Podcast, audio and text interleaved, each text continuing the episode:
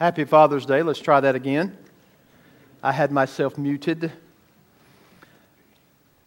you remember back on Mother's Day, we talked about mentoring moms uh, from 2 Timothy, how that moms uh, can pass on the scripture and an understanding of salvation and then serving. Today I want to follow suit by talking about disciple making dads. Our scripture text will be 1 Thessalonians chapter 2.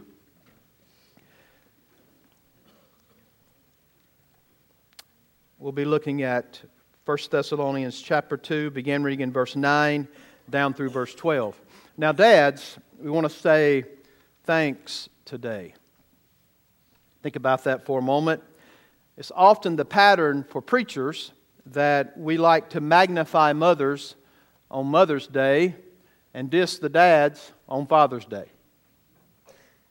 That's not going to be what you hear today. As a matter of fact, ABCNews.com posted a story last year about this phenomenon in our world, and it says this Fathers sleep a lot and they snore loudly. When they're awake, they like to fish or golf, and they are comically bad at both. They're complete couch potatoes, always watching television and hogging the remote control. Well, that's kind of the less favorable approach that you see on some of the Father's Day greeting cards, right? Well, it's striking, it's a striking contrast to the poetic praise often expressed on Mother's Day. And I think many men are somewhat tired of the put down cards, and there's some affirmation for change. Well, this morning I want to celebrate the commitment of fathering that I see in our church. We want to celebrate those dads who are making disciples and I want to give you some affirmation for a change instead of put downs. The National Center for Fathering has recently declared a father awakening. This was good news. They cite the evidence that fathers are rediscovering what it means to be a good, good father. It says that in the past 25 years, the number of dads present at their children's births has arisen, has risen up to 27%. And now the, from 27% up from where it was. That's pretty good in our day. More than 75% of men say they would trade rapid career advancement for more time with their families. That's pretty good signs that there's some change going on. Yet, it is still true. And the U.S. Census Bureau has stated that we have become a fatherless nation. When I wrote my dissertation in 2002, I talked about fatherless America. And it's the engine that's driving most of the difficult situations going on in our world today. 33% of the 72 million children in America will go to bed tonight without their biological father in the home. Staggering. I sincerely hope that you will allow for those of you who do go to bed at night without your, your biological father in your home, I pray that you will allow our Heavenly Father, that good, good Father, right, to meet what is lacking in your life. May you experience what Psalm 80, Psalm 68 5 says Our God is a Father to the fatherless, and He is a defender of widows, is the God in His most, in, is our God in His holy dwelling place. So the idea for setting aside a day like Father's Day, do you know that history? Where it came from? It goes back to 1909. We've been celebrating this for a long time, right? There was a woman whose name was Sonora Smart Dodd. So, Sonora Dodd, she listened to a Mother's Day sermon, but she was raised by her father. Her mother had died at an early age, and she wanted her father to know how special he was to her, having been raised without a mother in the home, but being raised by her father. Her father was a hero to her.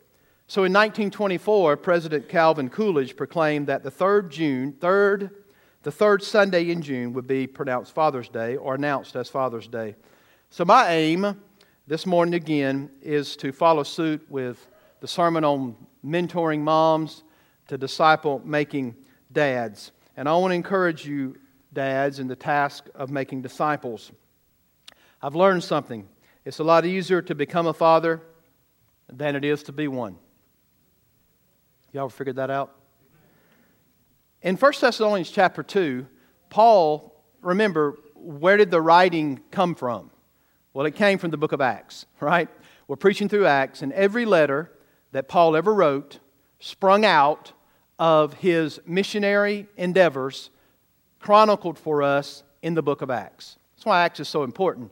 And we're going to ramp that up when we come back in a couple of weeks and preach on Acts. We'll be moving in, finishing chapter 15, moving into 16, and you're going to see the second missionary journey and the third. And so Paul writes the church of Thessalonica, and he uses two metaphors in the very first two chapters. Well, actually, he uses both of these metaphors in chapter 2.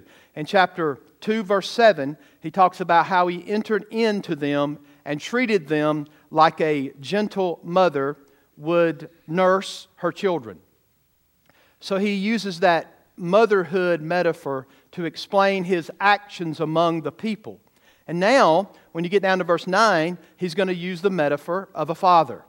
And I want to use that metaphor of how Paul treated the people in Thessalonica, the church in Thessalonica, as a father, but I want to bring that over to application for you dads and me and how that we ought to disciple our children.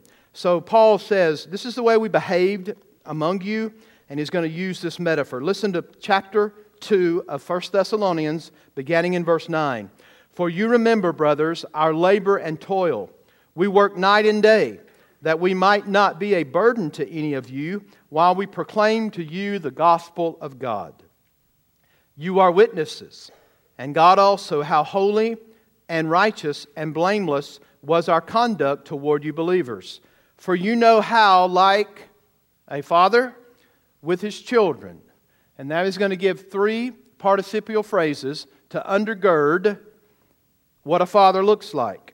We exhorted each of you and encouraged you and charged you to walk in a manner worthy of God who calls you into his own kingdom and glory.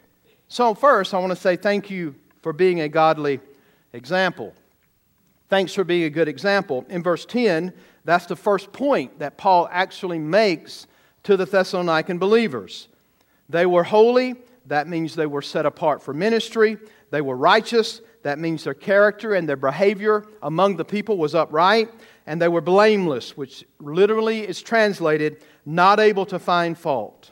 No one could find anything that would stick should they try to put something against these missionaries. So it is with the example that fathers are to set before their children. You are to be a good, godly example. Paul reminds them, set apart for ministry. You know, you dads, if you're saved today, well, even if you're not saved, it's still a responsibility. But if you know the Lord in particular, you're set apart uh, because you belong to the Lord. You have a distinctiveness about you because you are a believer. Thus, your character and your behavior uh, should be that, that your child doesn't look at you and find fault in your life and in your character. Paul makes that admonition. Many of you have, of course, heard of Stonewall Jackson. His, his uh, second in command was a lieutenant named General Richard Ewell, and he was an agnostic. He didn't know the Lord. But he watched Stonewall Jackson, who was a professing believer, and Stonewall Jackson lived the life in front of him. General Ewell watched Stonewall Jackson time and time again, praising God and praying without ceasing. And after one certain victory, Ewell walked past General Jackson's tent and saw him on his knees, thanking God for the victory. General Ewell responded with these words If that is religion, then I must have it. Correct? I mean, it's very easy for us to talk a good game uh, to go to church and have all the lingo and learn all the, the curriculum and the terminology and the nuances of the faith, but it's another thing to actually live it out in life. That's exactly what was seen in General Jackson's life. So, disciple making dads know that they preach and teach through words and their walk. As someone once said, one way to correct your children is to correct the example that you're setting for them. Kind of quiet in here, right? Your children will want what you have if they see you living out what you have, right? see you living out your faith. I saw this particular article the other day called When You Thought I Wasn't Looking. It's a dad writing this, or a child writing this about his father. When you thought I wasn't looking, I saw you hang my first painting on the refrigerator, and I wanted to paint another one. When you thought I wasn't looking, I heard you say a prayer, and I believe there is a God that I could always talk to. When you thought I wasn't looking, I felt you kissed me good night, and I felt loved. When you thought I wasn't looking, I saw tears come from your eyes, and I learned that sometimes things hurt, but it's okay for a man to cry. When you thought I wasn't looking, I saw that you cared and wanted to be everything that I could be. I wanted to be everything I could be. When you thought I wasn't looking, I looked and wanted to say thanks for all the things I saw when you thought I wasn't looking. So today I want to say, Dads, thanks for being a godly, thanks for being a good, godly example to your children. That's a little bit of affirmation, right? Of encouragement to dads. Next, thank you for caring for your children. In verse 11, it says, Paul says, For you know how like a father with his children. So Paul is beginning to describe the care of which they had as they came in to lead these believers. And you know that we treated each of you as a father treats his children. Now, that phrase is emphatic, meaning that they had a personal rapport with each one of those believers, which adds into the necessity and the need for all of us to get to know one another in this church body. You have a responsibility to do that, correct? But here's Paul saying that we took the time personally, and it's emphatic. We know, you know how we treated you. So, dads, it's important for us to get close enough with our children to show this adequate care that they need. They need the personal counsel. You know, each child has a different personality. Y'all figured that out? I mean, even when you have twins, like some of our folks do, Slade, right? Their personalities can be so different. We need to look for ways to spend time with them, figure out what each likes to do. I will always treasure the time with my dad. You know, he was a fisherman, so early on, uh, I went to the lake and I was fishing growing up. Uh, him going to ball games and just uh, the simple thing of learning how to control an axe and to split wood. You, any of you kids split wood? Raise your hand. I didn't think you did. You have no idea what I'm talking about, right? Michael splits wood, right? Good, good job, right? But just how to swing the axe, where to hit the wood. I, I remember those days and I cherish that. And I know something, and it's true children are hard work, but it's worth it. They're extremely hard work. One person said the trouble with children is that when they're not being a lump in your throat, they're a pain in your neck. Nobody said amen? Yeah. Charles Francis Adams, in the 19th century, he was a political figure and diplomat, and he kept a diary. And one day he jotted this down Went fishing with my son today, a day wasted. His son, Brooke Adams, also kept a diary, which is still in existence to this day. And on that same day, Brooke Adams made this entry Went fishing with my father, the most wonderful day of my life. The father thought he was wasting his time while fishing with his son, but the son saw it as an investment in time. The only way to tell the difference between wasting time and making an investment is to know one's ultimate purpose in life and judge it accordingly. Correct? So, thank you for your example and for your care. Thirdly, thank you for encouraging your children. Uh, again, this breaks down into three participial phrases, and this is the first one. Part of the father's responsibility is encouraging, comforting, and urging or charging. If you note the three words used in the ESV a little different, we exhorted, encouraged, and charged. Those are three things that dads must think about. Not only being a good example, which is important, not only caring for your children, getting to know them, figure out their personality, spending time with them, but this encouragement aspect. It means to come alongside and give instruction. And actually, it doesn't stop there. It actually means when you give this encouragement and you give this insight, you're trying to move someone into a specific line of conduct. Is that not what we always do as fathers? that's, our, that's what we are thinking about, thinking ahead.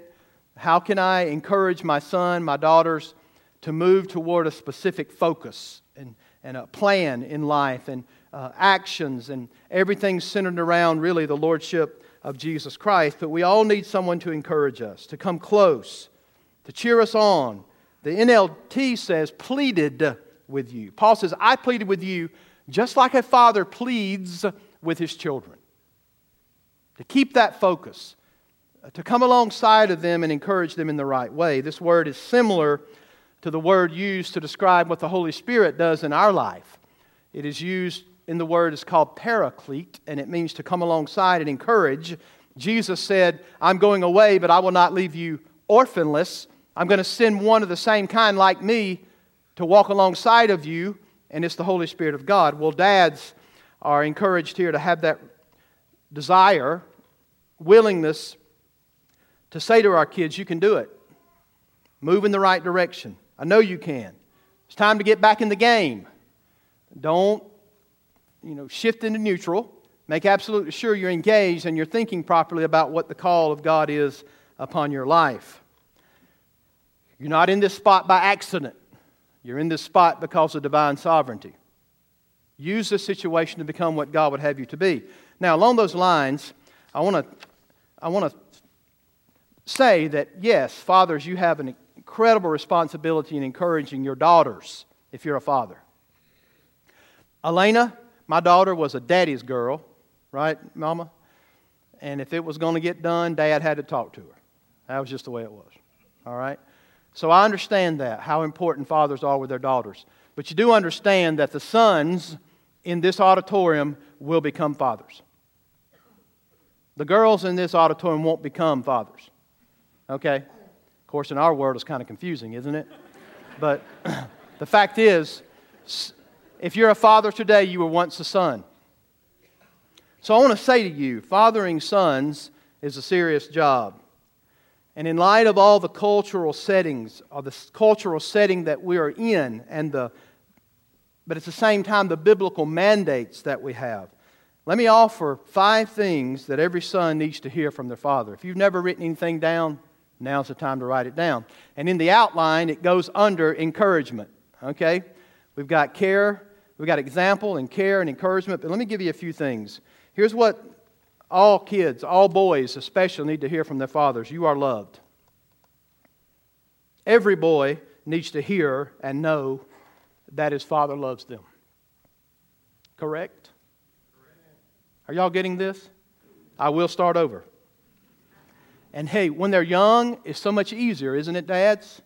It's very easy to say, We love you or I love you.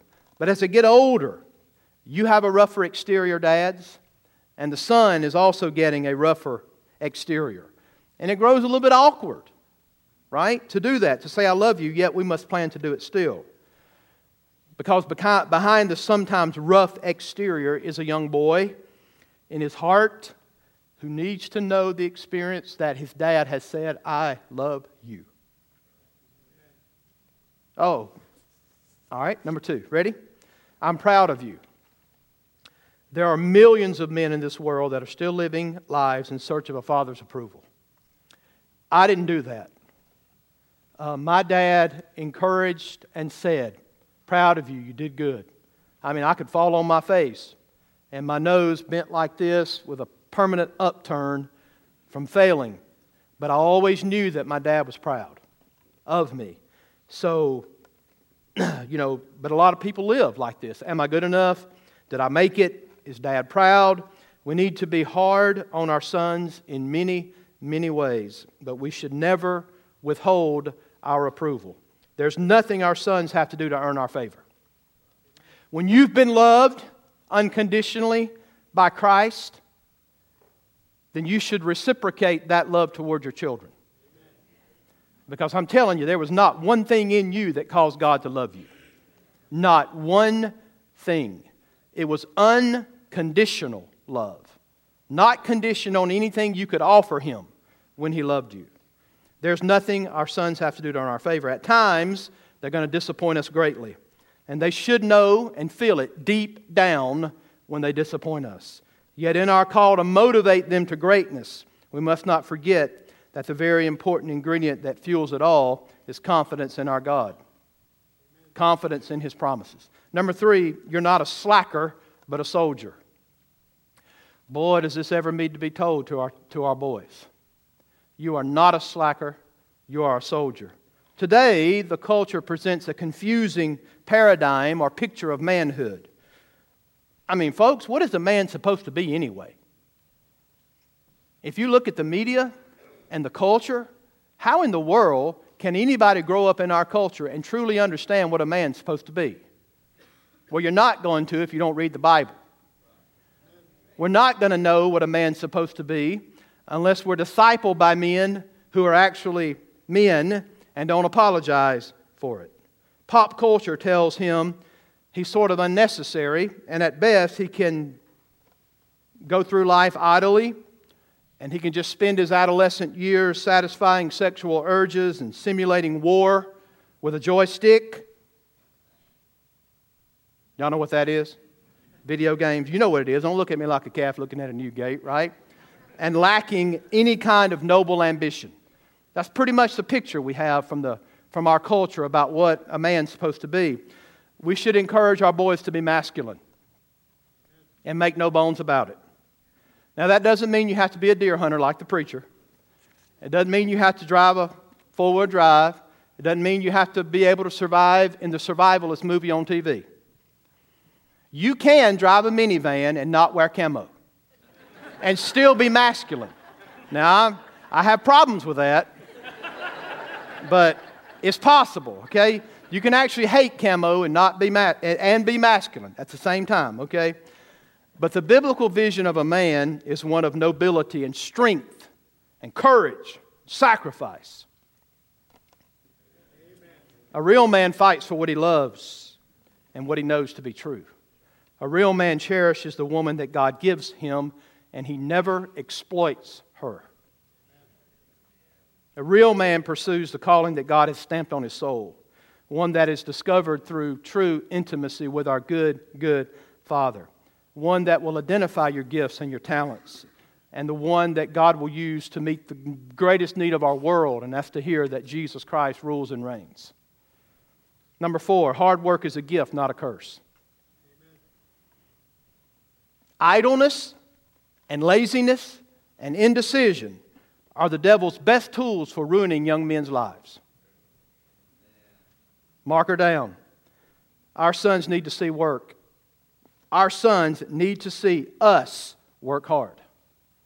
They need to see dads work hard.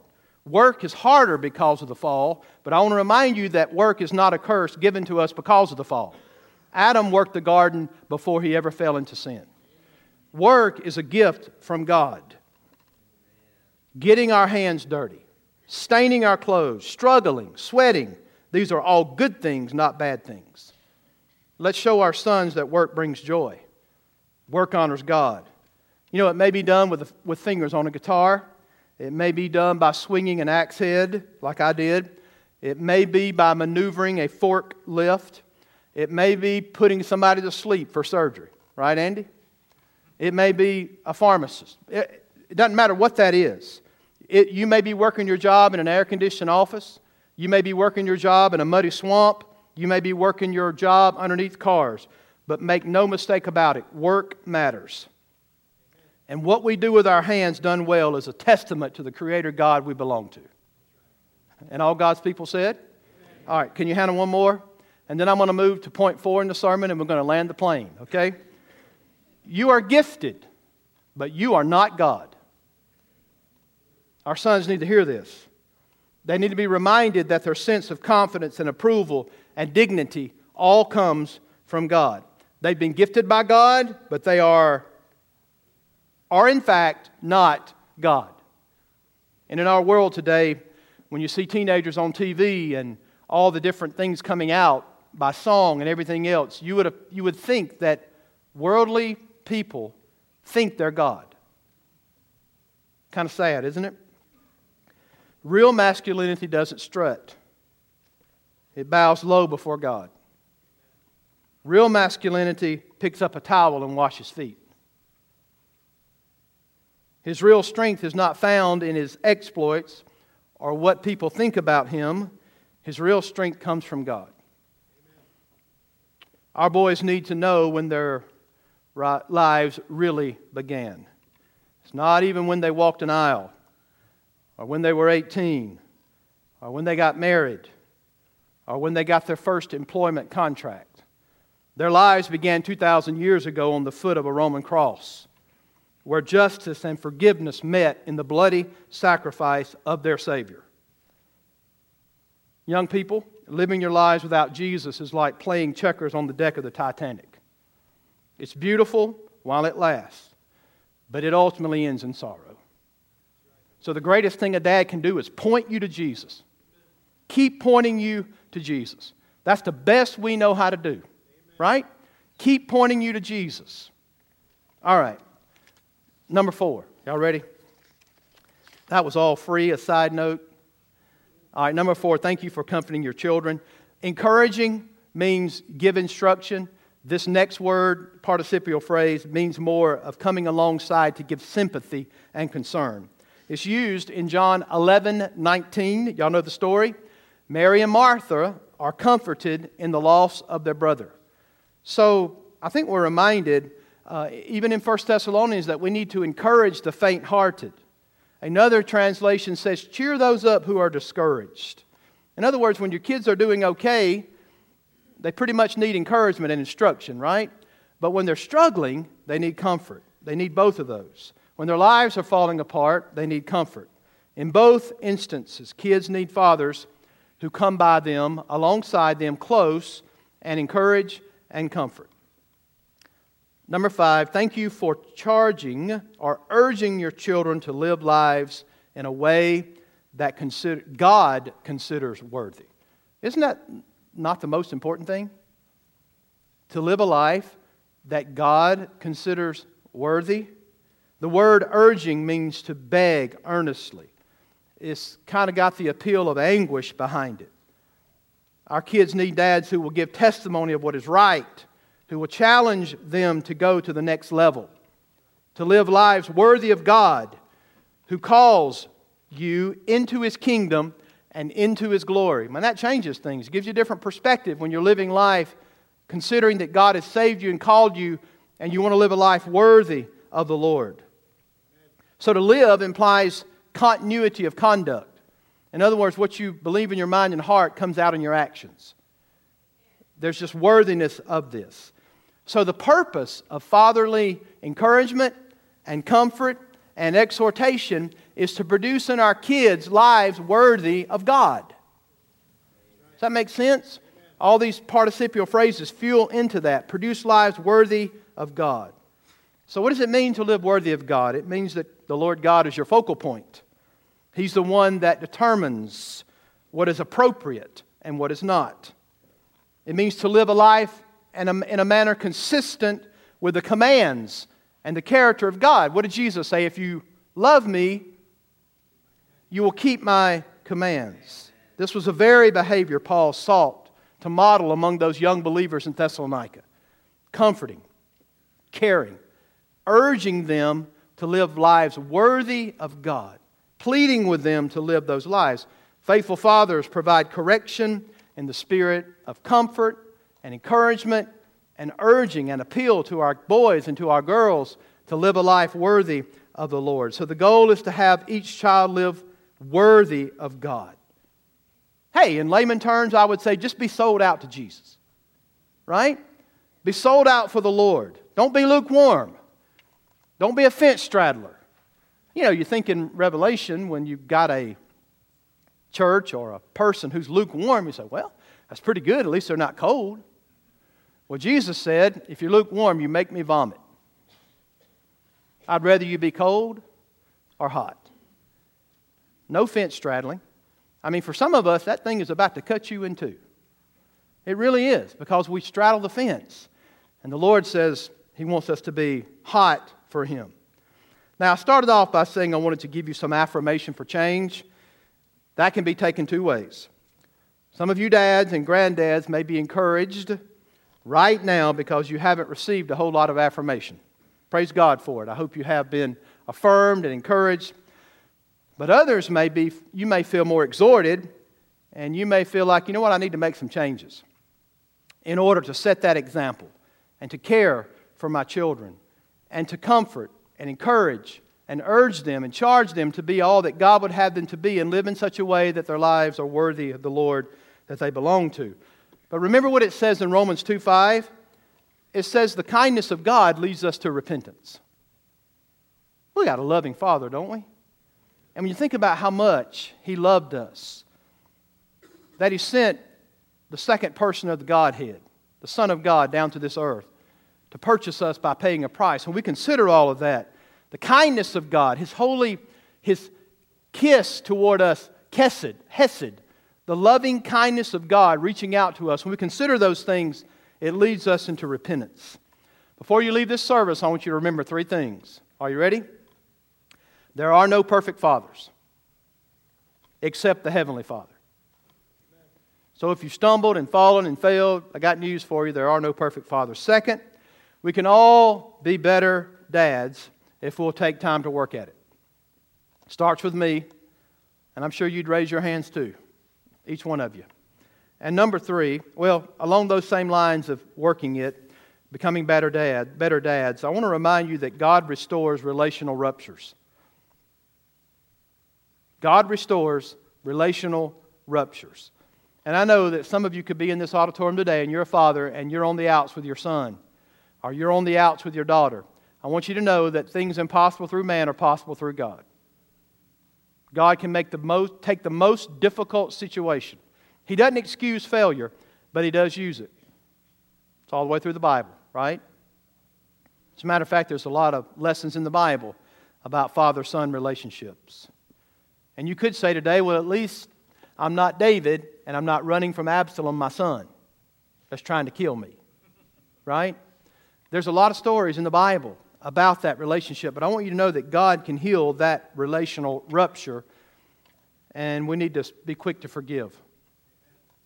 And number three, we, need, we, we never father alone. Isn't that great? That's good affirmation for me to have hope to change. Because my Heavenly Father knows the needs we have, cares for us, and we never, ever, ever father alone. Praise God. That's good affirmation, isn't it? We never father alone. And I'm telling you now, I need all the help God can give me. And so do you. All right, let's pray. Lord, you are a good, good Father. That's who you are. And we are loved by you. And we thank you so much for it.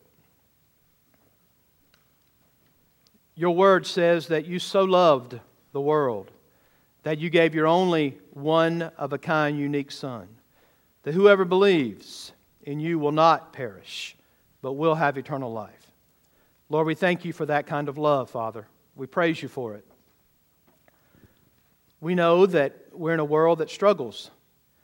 Our culture is, is a tide of difficulty. Sometimes, uh, most of the time, throwing men under the bus. And most of your sitcoms and every other TV show shows a dad who is inept and inadequate and, and uh, just kind of drifting along. Lord, that's not what we want to be. Father, help us to exude true, real masculinity that's Bible based. And Lord, not only to have that kind of masculinity, but it's okay to be proud of it. God, help us in our church to, to raise up dads uh, who love you, who love family, and, and who are willing uh, to take a stand for you. And Lord, most importantly, help all of us as dads to continue to point our kids to Jesus. Uh, Lord, you're the only answer. Uh, Lord, help us. And Father, help our kids to be compliant in that area.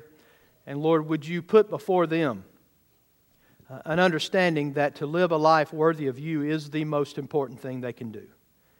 Lord, their aim should be always to do that which pleases their Lord.